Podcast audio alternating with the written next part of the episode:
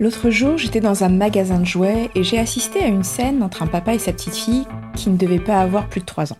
Elle voulait absolument un jouet que son père lui refusait. Il s'est accroupi à sa hauteur, a longuement parlé, expliqué la raison pour laquelle il ne voulait pas lui acheter. Sa puce montait dans les tours et commençait à crier qu'elle ne partirait pas sans ce joujou. J'ai trouvé ce papa parfait, faisant preuve d'un calme et d'un sang-froid à toute épreuve. Je me suis sentie soudainement bien nulle, car incapable de faire comme lui. Puis au bout de dix minutes, dix longues minutes à parlementer, il a craqué il s'est lui aussi transformé en parent Chucky, comme la poupée. Il s'est mis d'un coup à hurler, à menacer, à se relever pour montrer toute son autorité, son pouvoir sur son enfant. Et là, c'est terrible, c'est humain. Je me suis dit, bon bah, on est tous dans la même galère, euh, pas mieux. Entre la théorie et la pratique, parfois on a le sentiment qu'il y a un monde. Je pense qu'on est tous désireux de mieux communiquer avec nos enfants et de ne pas reproduire les erreurs de nos parents mais nous sommes apprenants. On marche parfois sur le fil du rasoir. La communication non violente, CNV, voilà notre sujet d'aujourd'hui, ou comment communiquer sans conflit dans le respect mutuel afin de contribuer au bien-être de notre famille. Ça fait rêver, non? Bonjour, je m'appelle Catherine, j'ai 41 ans, j'ai trois enfants de 13 ans, 8 ans et 3 ans, Sophia, Samuel et Margot. Alors comme tout le monde, j'ai entendu parler de la communication non violente et je suis pour, en même temps qui, qui est contre? Alors j'essaye de parler le plus calmement possible à mes enfants, avec des mots qu'ils comprennent. Alors bien sûr en fonction de leur âge, à un moment où ils sont réceptifs. Je me mets euh, au besoin accroupi, par exemple pour la petite, je m'assois bien en face de la table. Enfin, j'essaye de leur poser des questions plutôt que de leur donner des ordres. Donc tout ça, c'est des conseils que j'applique. Par exemple, euh, le soir, euh, je vais leur dire euh, qu'est-ce que vous pourriez faire pour m'aider les enfants? Quand il est 19h45 que rien n'est prêt. Je me dis comme ça, ça va peut-être leur venir de, mettre la table ou de donner un coup de main. Donc tout ça, ça fonctionne plutôt bien si l'ambiance est détendue, s'il n'y a pas de contraintes d'horaire, pas de stress de travail.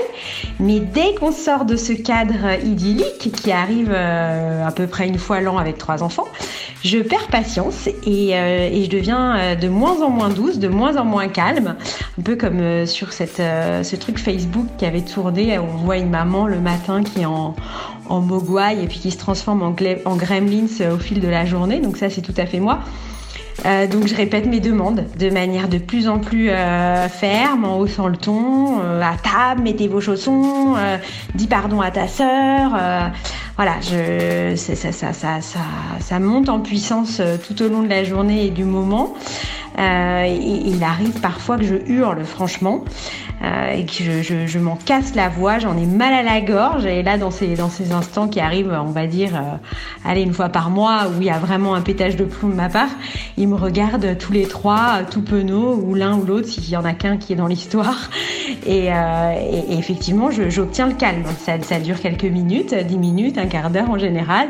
Et puis, quand, je, quand la pression est un peu redescendue, ben, je vais m'excuser, je les câline et je leur dis pardon d'avoir hurlé, mais vous me rendez complètement dingue. Voilà, voilà mon témoignage sur la communication non violente. Nous avons la grande chance d'avoir avec nous pour ce podcast le spécialiste de la CNV, c'est Thomas Dansbourg. Il est formateur certifié en communication non violente et anime des conférences et des ateliers à ceux qui désirent pratiquer la CNV. Il est également l'auteur des bien connus ouvrages Cessez d'être gentil, soyez vrai ou Notre façon d'être adulte fait-elle sens et envie pour les jeunes? Alors suivons le guide aujourd'hui, prêt à embarquer dans notre mini-formation communication non violente. Bonjour, je suis Dorothée Saada, la maman curieuse qui, pour parents, cherche comment on fait chez les autres pour vous aider à trouver des solutions avec vos enfants. Bienvenue dans ce nouvel épisode de notre podcast Parents Galère sa mère, un épisode qui va nous aider à communiquer bien, à communiquer mieux, euh, communiquer bien mieux quoi, avec nos enfants. Bonjour Thomas Dansbourg.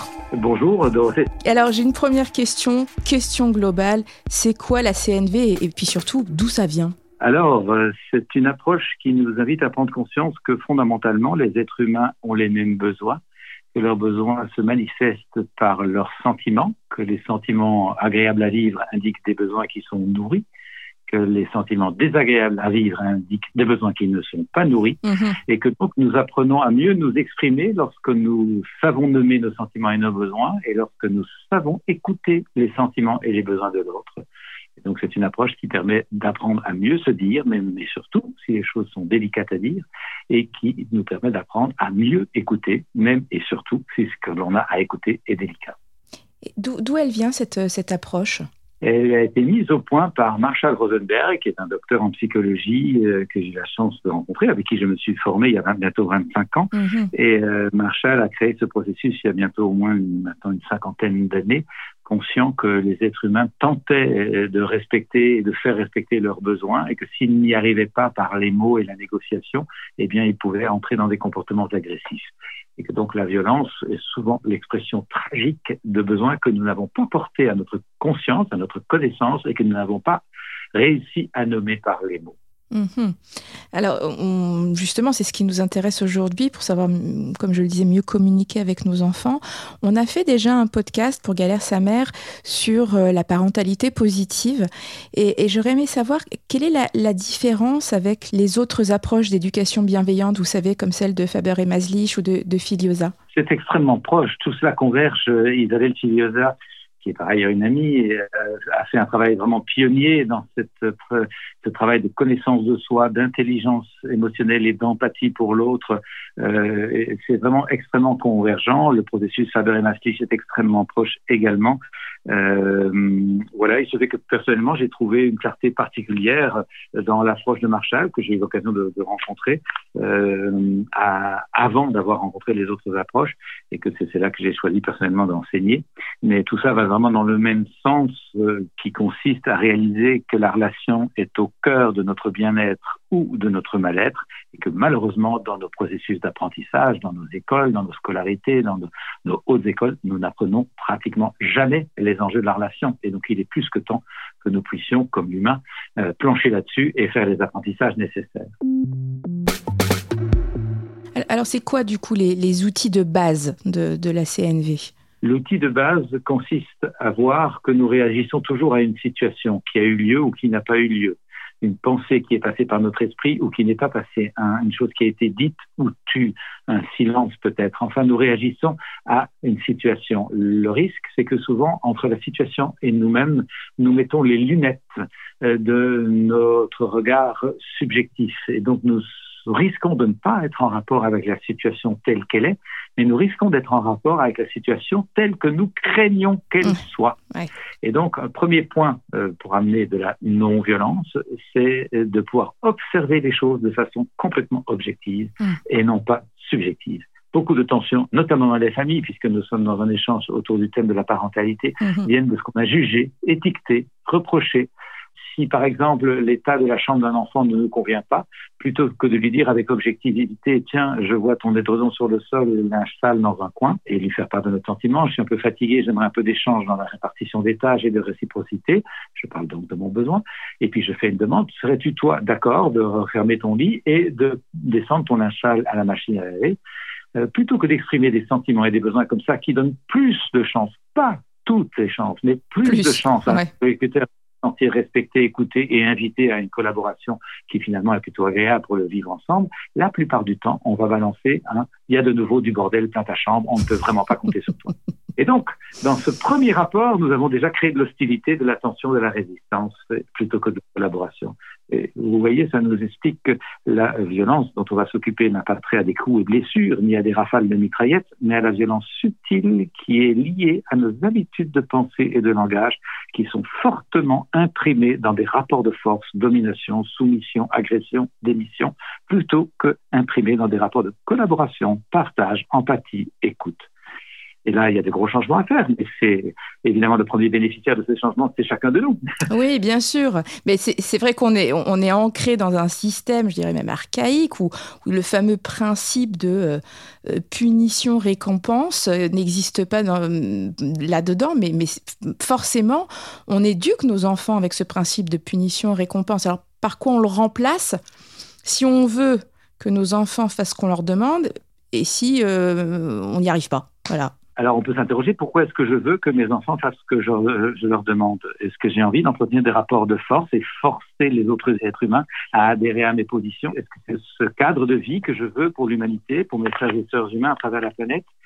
Je pense que non. Je pense que la plupart du temps, euh, ce qui habite les parents, c'est le goût de faire ensemble ce qui rend la vie agréable pour chacun, dans le respect de l'identité de chacun. Je pense que c'est ça qui nous habite. Nous avons envie, envie d'avoir une maison qui est joyeuse, qui est heureuse, une tablée familiale où on s'entraide, on est attentif, on est reconnaissant, et que se dégage de cela une, une synergie, ce que j'appelle dans mon travail du nous, pas juste du je, je, je ou du tu, tu, tu, mais du nous. Eh bien, comment pouvons-nous créer ce genre de climat et ben, c'est particulièrement en ça que la communication non violente nous invite à voir comment va-t-on créer de la synergie et non pas imposer un comportement à l'autre. Comment faire en sorte que ce que je demande à l'autre soit dit avec suffisamment de clarté et de sens pour que l'autre ait envie d'adhérer, parce qu'il y voit son intérêt aussi. C'est ce travail-là qu'on va faire. Et donc, Déjà, nous pouvons percevoir à ce stade-ci que euh, ce qu'on appelle communication non violente va bien au-delà de simplement mieux dire et mieux écouter. C'est pas juste un enjeu de communication. L'appellation, au fond, est très pauvre par mm, rapport à la puissance d'éveil qu'il y a derrière. Je vais changer mon système de pensée pour penser en termes de collaboration, partage, entraide. Et ça, ça change complètement les choses. Je peux en témoigner puisque j'enseigne ça depuis 25 ans et que j'ai vu tant de familles, de couples, mais aussi d'équipes de travail évidemment, mais de, voisins de palier, de, copropriétaires, de, changer leur fonctionnement. Mais est-ce que euh, cette pratique veut dire qu'on doit euh, assouvir tous les désirs des enfants, dire oui à tout ou alors jamais dire non Parce que forcément, il y a des détracteurs de ce type d'approche qui disent qu'on transforme les enfants en, petits rois, en tyrans. Euh, c'est le cas ou pas? Absolument pas, parce que l'idée, c'est pas d'écouter les désirs qui sont changeants, fluctuants et parfois extrêmement superficiels et peut-être même frivoles. L'idée, c'est pas d'écouter les désirs, l'idée, c'est d'écouter les vrais besoins derrière, les vrais besoins. Je pense à cet enfant qui revendique une mobilette à ses parents pour son anniversaire en disant je paierai la moitié avec mon agent poche, mais est-ce que vous pouvez m'aider avec mon anniversaire, avec Noël, avec euh, plusieurs cadeaux, disons, euh, parce qu'il désire une mobilette, il habite la campagne, il veut retrouver ses copains, et quand son père discute avec lui, son vrai besoin, c'est pas d'avoir une mobilette, parce que finalement il trouve ça un peu dangereux sur les routes de campagne, mais son besoin, c'est de pouvoir être en lien avec ses copains et pouvoir avoir des occasions de le revoir régulièrement. Alors on va écouter le vrai besoin derrière le désir et ça, ça change complètement les choses. Parce que nous pourrions être dupes de nos désirs en les prenant pour des vrais besoins. Or, le rôle du parent est bien sûr de faire prendre conscience que nos besoins sont sobres. Euh, par contre, nos désirs sont souvent très gourmands.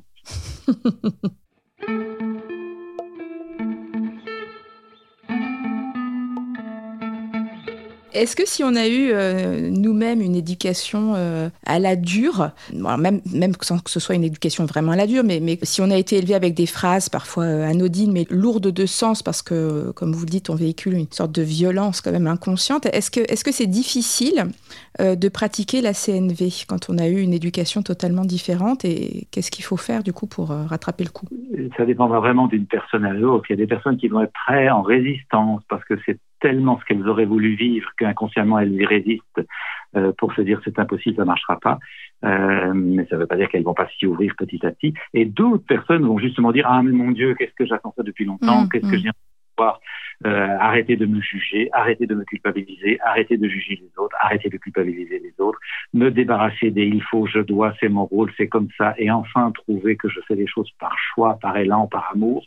Et donc, il y a des personnes qui vont saisir l'occasion justement de se libérer d'un système de pensée très, très abrutissant dans lequel malheureusement beaucoup de générations ont été entretenues. Bah, c'est ça. Et, c'est vrai que souvent, euh, on entend des parents dire euh, J'aimerais, mais je suis rattrapé par euh, mon éducation à moi et j'ai l'impression que c'est la bonne manière de faire. Et donc, je punis, je crie, je montre mon autorité et j'ai l'impression que malgré tout, c'est la bonne manière de faire malheureusement, je crains que ces parents vont s'épuiser, épuiser leurs enfants, et que ça va être très, très pénible à vivre euh, dans le futur et de plus en plus euh, pénible pour la simple raison que j'observe depuis tant d'années à accompagner tant de familles dans ces difficultés, mmh. que la conscience évolue, que les jeunes d'aujourd'hui sont dans une ouverture de conscience, une quête de sens, un besoin de se responsabilité et de comprendre les choses qui étaient peut-être moins, ou en tout cas pas autant partagées dans les générations précédentes. Moi, j'ai 63 ans, j'ai encore pu entendre, bien que j'ai eu de bons parents qui essayaient de donner du sens aux choses, bien sûr, j'ai eu cette chance. Ils ont pu quand même me dire, euh, euh, tu feras ce que tu veux chez toi plus tard, mais tant que tu es à la maison, tu fais ce qu'on me dit. J'ai pu entendre ce genre de choses-là. Ben et, euh, et puis, j'ai beaucoup entendu des il faut, tu dois, c'est comme ça, tu n'as pas le choix. Eh bien, aujourd'hui, les jeunes nous disent ou nous font comprendre très clairement, donne-moi le sens de ce que tu me demandes. Je mm. vais vérifier si j'adhère. Et si j'adhère pas, eh ben, tu peux toujours courir.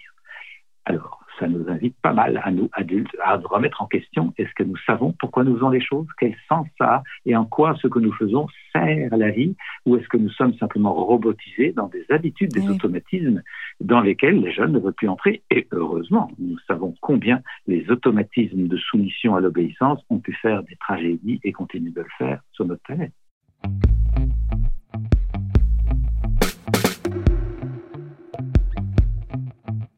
Alors voilà, moi je suis maman, j'ai deux enfants.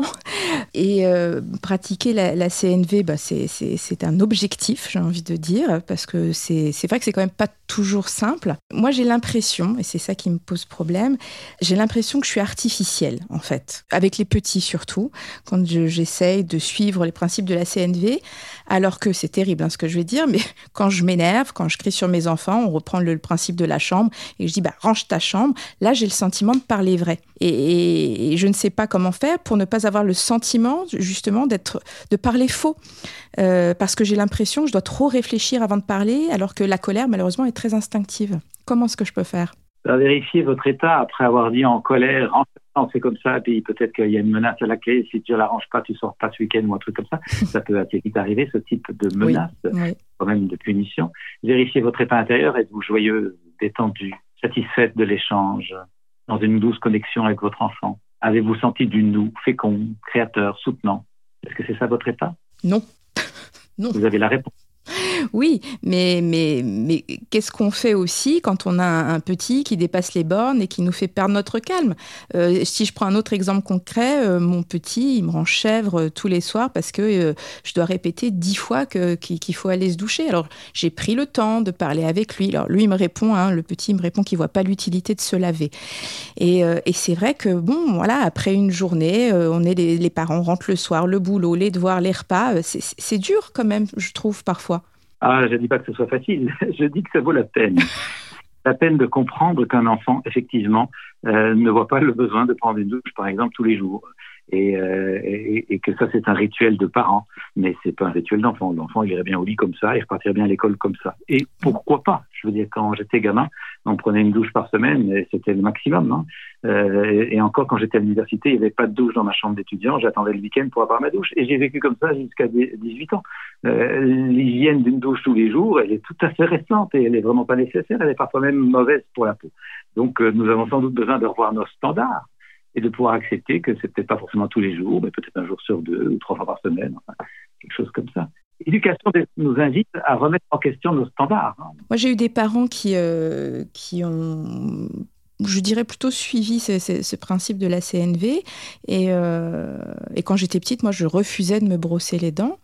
Et euh, bon, on en discutait. Ils m'ont dit bah, écoute, c'est pas grave, tu te, brosseras les dents euh, quand tu le désireras. Moralité, j'ai eu une carie par dent quand même. c'est pour ça où je vous dis. Euh, c'est difficile parfois de trouver le juste équilibre, je trouve, dans, dans, dans, ce style de procédé. Ça va beaucoup dépendre de la qualité de la relation que vous aurez réussi à tisser avec l'enfant. J'ai eu la même question. J'ai trois filles, elles sont, de jeunes adultes maintenant, mais qu'effectivement, aucune des trois n'avait envie de se brosser les dents. C'est contraignant. Le soir, on irait bien euh, rapidement dans son lit pour entendre une bonne histoire, et le matin, on n'a pas du tout envie de perdre du temps à se brosser les dents. On préfère prendre son petit déj tout de suite. eh bien, euh, après avoir essayé de les inviter à se brosser les dents pour l'hygiène, pour euh, prendre soin de soi, etc., euh, j'ai réalisé que ça ne marchait pas comme ça. Je, je me brosserai les dents une fois par semaine, ça suffira. Alors, j'aurais demandé de me faire confiance. Je disais, est-ce que tu serais d'accord de me faire confiance, que peut-être maintenant tu en comprends pas le sens, mais que dans quelques années, tu vas voir que se brosser tous les jours les dents, c'est extrêmement important et c'est précieux. Et elles ont accepté de me faire confiance parce qu'il y a entre nous un grand climat de confiance. On se parle de tout doucement, mm. avec bienveillance, et donc il y a de l'estime. Et ce que j'ai observé, figurez-vous, ça ne surprendra aucun parent, quand mes filles ont commencé à avoir 13, 14, 15 ans, il n'y en a plus une qui a douté du bénéfice de se brosser les dents. quand elles vont retrouver les copines et forcément les, les copains. Ah oui, c'est clair. Mais je reviens à ce que je vous disais. Moi, je me sens artificielle. Est-ce que, euh, à un moment donné, c'est à force de pratiquer la CNV qu'on devient euh, fluide? Vous savez, comme euh, parler une, langue étrangère, on, devient fluente. Absolument. Rappelez-vous, c'est un exemple que je donne volontiers, quand vous avez appris à conduire une voiture, combien c'est déboussolant d'être assis derrière ce volant, d'avoir toutes sortes de sollicitations et de points d'attention. Il y a les pédales, le pédalier, il y a le levier de vitesse, il y a les clignotants, il y a le volant, il y a euh, tout le tableau de bord. Ça, c'est à l'intérieur du véhicule. Puis à l'extérieur, il y a la circulation, le code de la route, les autres voies usagers. C'est très compliqué. Et donc, nos manœuvres sont saccadé. J'enclenche la première, j'embraye donc, je accélère un petit peu, je mets le clignotant, je quitte mon créneau. Tout ça est fait par phase et très artificiel et très formaté et pas très naturel forcément puisqu'on n'en a mm. pas encore l'expérience. Mais si vous conduisez maintenant depuis euh, X années, tout ça est complètement intégré. Je dirais pas oublié, mais intégré. Et plus personne ne pense à mettre son clignotant. Nous le mettons automatiquement. Plus personne ne euh, pense à regarder une priorité de voie. On le fait spontanément et ainsi de suite eh bien, ça indique combien euh, l'apprentissage de la non-violence est une discipline qui demande autant de rigueur que l'apprentissage de la violence. Nous savons faire la guerre parce qu'on s'y discipline depuis des siècles. Hum. Il y a des écoles de guerre, il y a un ministère de la guerre, ça s'appelle la défense nationale, il y a du budget pour ça, il y a des entraînements pour ça, il y a des entraîneurs pour ça, il y a des, des, des, des rituels, des drills, enfin toutes sortes de choses que l'on apprend pour pouvoir faire la guerre et on y arrive. Et finalement, malheureusement, puisqu'on s'y a entraîné hum. la paix, c'est pareil. Arrêtons de croire que c'est bisounours, que c'est gentillet et que ça va arriver avec un peu de bonne volonté ça demande une hygiène de conscience, une régularité et un travail, comme tout apprentissage.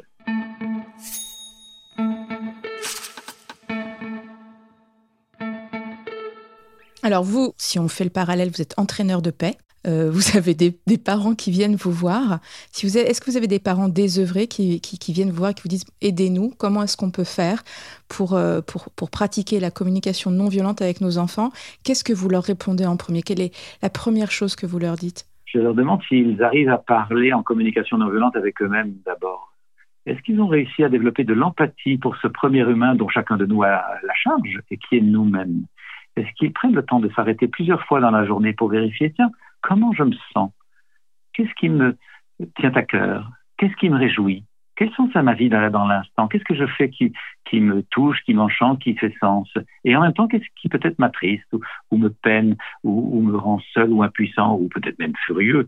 Et vérifier si plusieurs fois dans la journée, je suis capable de me relier à l'humain en moi. Voilà une première clé. Plus nous serons capables de nous relier à l'humain en nous, à la fois dans ce qui va bien et dans ce qui va moins bien, plus nous aurons la compétence pour nous relier à ce qui va moins bien dans l'autre.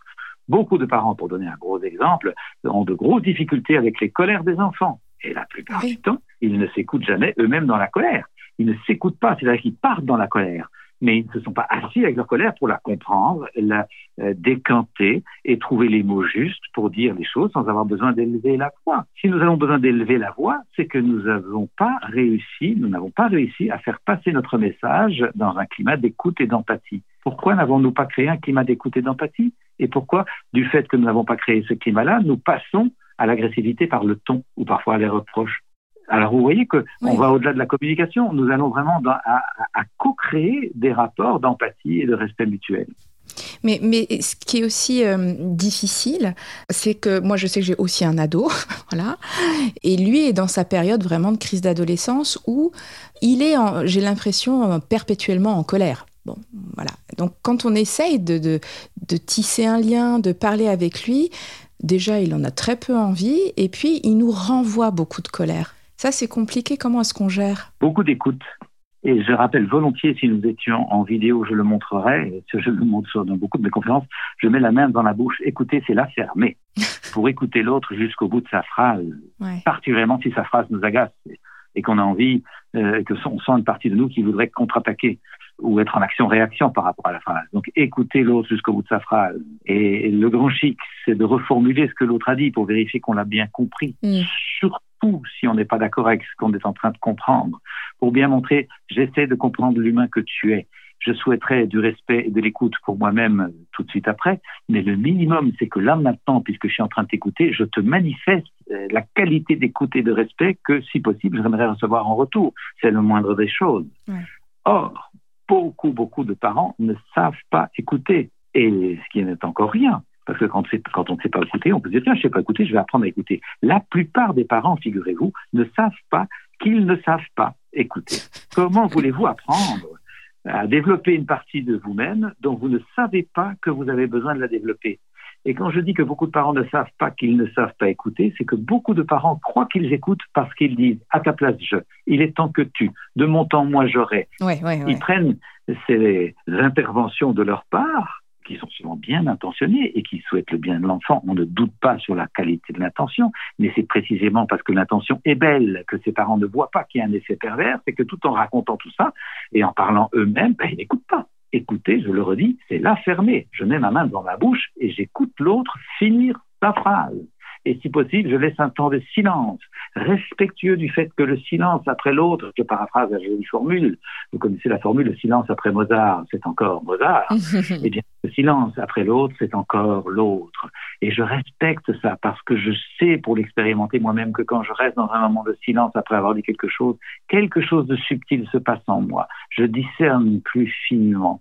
La phrase a été la partie émergée de ma conscience. Et derrière cette partie émergée de ma conscience, le fil de la conscience non formulé, non verbalisé continue. Et je peux donc laisser mon enfant euh, entendre ces Googles intérieurs. C'est vraiment ça l'intelligence intuitive ou l'intelligence relationnelle intérieure. Et je n'interviens que lorsque la personne peut-être relève les yeux ou sort de son silence. C'est extrêmement précieux euh, d'aménager des rapports humains dans cette qualité-là et de bien vouloir voir que jusqu'ici, nous sommes dans une brutalité ordinaire. On se parle à travers. L'autre n'a même pas fini sa phrase que déjà on essaie d'argumenter. Nous avons besoin d'accepter cette, cette violence ordinaire pour la changer. Est-ce que ça vous arrive de, voir des parents qui flashent sur la théorie, euh, mais pour qui, dans la pratique, euh, ça coince, ils n'y arrivent pas, ils n'y arrivent pas, ils réussissent pas? Ça sent un peu le vécu, là, ma question.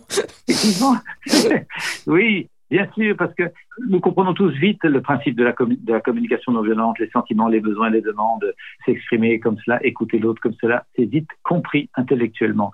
Mais va-t-en pratiquer avec un peu de fluidité C'est un peu comme si vous receviez un cours de tennis euh, dans un salon ou avec un, une vidéo, vous voyez comment on tape les balles, comment on compte les points. Vous avez vite compris comment ça se passe. Mais aller faire un match un peu satisfaisant sur un terrain, euh, ça demande de la pratique. Et c'est comme pour tout apprentissage, ma proposition et la proposition de tous les formateurs, formatrices en communication non violente, pratiquer, pratiquer, pratiquer, pratiquer, pratiquer. Et pour nous donner une échelle de perspective d'apprentissage, nous comparons volontiers l'apprentissage de la communication non violente avec celui d'une nouvelle langue. Si vous voulez apprendre l'allemand, vous vous doutez bien que c'est pas en trois jours que vous êtes à l'aise en allemand ni même en une semaine. Il vous faudra peut-être trois semaines pour commencer à avoir des phrases un peu cohérentes. Mm. Et oui, c'est pas pour décourager, c'est juste pour indiquer qu'il n'y a rien de magique là-dedans. Et que si nous voulons vraiment améliorer la qualité de la relation avec nous-mêmes, avec les autres, mais ça demande qu'on se mobilise un petit peu, quoi. Ça va pas tomber du ciel. En tous les cas, euh, ce qu'on entend, c'est que dans tout ça, euh, ça montre bien ce qui nous manque aujourd'hui, c'est le temps. On a besoin de temps pour, euh, pour pratiquer, besoin de temps pour apprendre, besoin de temps pour s'écouter, de temps pour être avec nos enfants. C'est une problématique. Alors, je vous propose, si vous le voulez bien, de ne pas rester dans cette lamentation par rapport au manque de temps. Nous avons tous le temps qui nous est nécessaire pour faire ce que nous voulons faire. Mm. Nous n'avons pas forcément pris les bonnes priorités. C'est ça, ouais. Bah ouais. Ben, c'est ça. Je veux dire, vous avez du temps pour euh, assurer votre sécurité matérielle, vous avez du temps pour euh, redécorer votre maison, vous avez du temps pour euh, être sur Internet, sur Facebook, sur, sur Instagram, et vous n'auriez pas de temps pour améliorer la relation. Ah changeons nos priorités. Hein. Quelles sont vos priorités? C'est vraiment une question de priorité. Alors, je sais sûr que parmi nos auditeurs, il y a des personnes qui ont des vies vraiment difficiles, avec beaucoup de contraintes de déplacement, de temps de travail nécessaires pour assurer la sécurité. J'en suis bien d'accord. Et en même temps, je leur je invite à voir que faire l'apprentissage d'une nouvelle langue au milieu d'une journée très, très remplie, s'ils le veulent vraiment, ils le feront. Apprendre à passer le code pour avoir euh, le permis de, de, conduire une voiture, ils vont y arriver s'ils le veulent vraiment. Et euh, apprendre Internet, si jamais ils n'avaient encore pas, pas appris cette pratique, ils vont arriver à glisser ça entre différentes choses parce qu'ils ont quand même envie de pouvoir aller jouer avec Internet, etc. Donc, si nous sommes vraiment déterminés, nous allons organiser nos priorités en ce sens-là. Alors, je nous invite juste à, à, ne pas être dupe de cette habitude de dire j'ai pas le temps. Et justement, euh, pour nos, auditeurs, je voudrais vous poser une dernière question, euh, peut-être pour les rassurer. Euh, si s'ils n'ont pas élevé leurs enfants selon les principes de la CNV comme ça depuis le début, est-ce qu'il n'est pas trop tard pour rattraper le coup? Est-ce qu'ils peuvent commencer à 7 ans, 8 ans Est-ce que est-ce que c'est possible? Bien sûr. Bien sûr, parce que nous sommes extrêmement résilients notre cerveau est extrêmement plastique et nous pouvons donc transformer nos habitudes de fonctionnement et faire comprendre cela aux autres. Et donc, mon invitation est vraiment d'éviter la résignation, euh, le fait de, dire ah ben je suis comme ça, je changerai pas. Ou, c'est trop tard, euh, j'ai pas fait comme ça. Ouais. Mon Dieu, ça c'est vraiment, permettez-moi de le dire, ça c'est vraiment ancien paradigme. Quoi. On fonctionnait comme ça jusqu'à peu, oui. Mais le monde que nous avons besoin de co-créer maintenant, et nous voyons l'urgence de co-créer un nouveau monde à tout point de vue, sur le plan de la biodiversité, sur le plan de, l'égalité humaine, de, l'accès égal à toutes les fonctions pour les hommes comme pour les femmes. Nous avons absolument besoin de créer un nouveau monde. Alors lâchons les vieux fonctionnements qui ont entretenu le vieux monde et notamment le fonctionnement de la résignation-soumission. Donc euh, je nous encourage à voir que nous avons un pouvoir de nous transformer et de transformer nos relations qui est aussi considérable qu'ignoré. Et donc, nous ne nous résignons pas. Si tout d'un coup, nous réalisons comme parents, ah ben c'est vrai, j'étais pas mal à côté de mes pompes pendant 7, 8 ou 10 ans, ou peut-être 15 même, euh, j'ai envie de fonctionner autrement, eh bien, je peux le signaler à mes enfants en disant, je réalise, en effet, en fait certaines lectures ou entendu certains podcasts, par exemple, pourquoi pas, que j'étais peut-être un peu à côté de mes pompes dans des fonctionnements automatisés que je n'ai pas remis en question jusqu'ici. Actuellement, je les remets en question, j'ai envie de fonctionner autrement. Vous me direz si ça marche, si ça marche pas, et on en parle, et on crée du nous. Génial. Moi, je trouve que voilà. Pour terminer, je trouve que c'est formidable, c'est tellement optimiste. Merci beaucoup, hein, Thomas Dansbourg. Ben, merci, Dorothée, de votre accueil. Merci beaucoup et euh, bonne chance à tous les parents qui s'intéressent à cette approche et qui ont le courage, parce qu'il en faut, et aussi l'humilité, parce qu'il en faut également, de remettre en question leur fonctionnement pour que nous co-créions une nouvelle façon de vivre ensemble. Encore merci à Thomas Dansbourg. C'est toujours un plaisir d'entendre des conseils pour nous aider à, nous améliorer dans notre dur métier de parents. On essaie, on se lance, on trébuche, on se rate, on recommence, on réussit. Un sacré parcours et souvent tellement gratifiant. Retrouvez sur le site parents.fr tous nos témoignages et nos articles sur la CNV. Vous pouvez toujours nous écouter sur Spotify, Deezer, SoundCloud et toutes les plateformes de podcast. N'oubliez pas, tous les premiers samedis du mois, retrouvez notre nouvel épisode de Galère sa mère, tout frais tout neuf, à l'heure où les enfants sont au judo, à la danse ou au solfège. Dans le prochain, on parlera de sexualité. Comment en parler à nos petits? Et si vous avez envie que l'on aborde un thème qui vous tient à cœur, mettez-nous vite 5 étoiles et envoyez-nous vos suggestions en commentaire. Je suis Dorothée Saada et je vous ai présenté ce podcast réalisé par Nicolas Jean et co-réalisé par Estelle Saintas et Catherine Akouboisiz. À très vite pour le prochain épisode de Galère sa mère.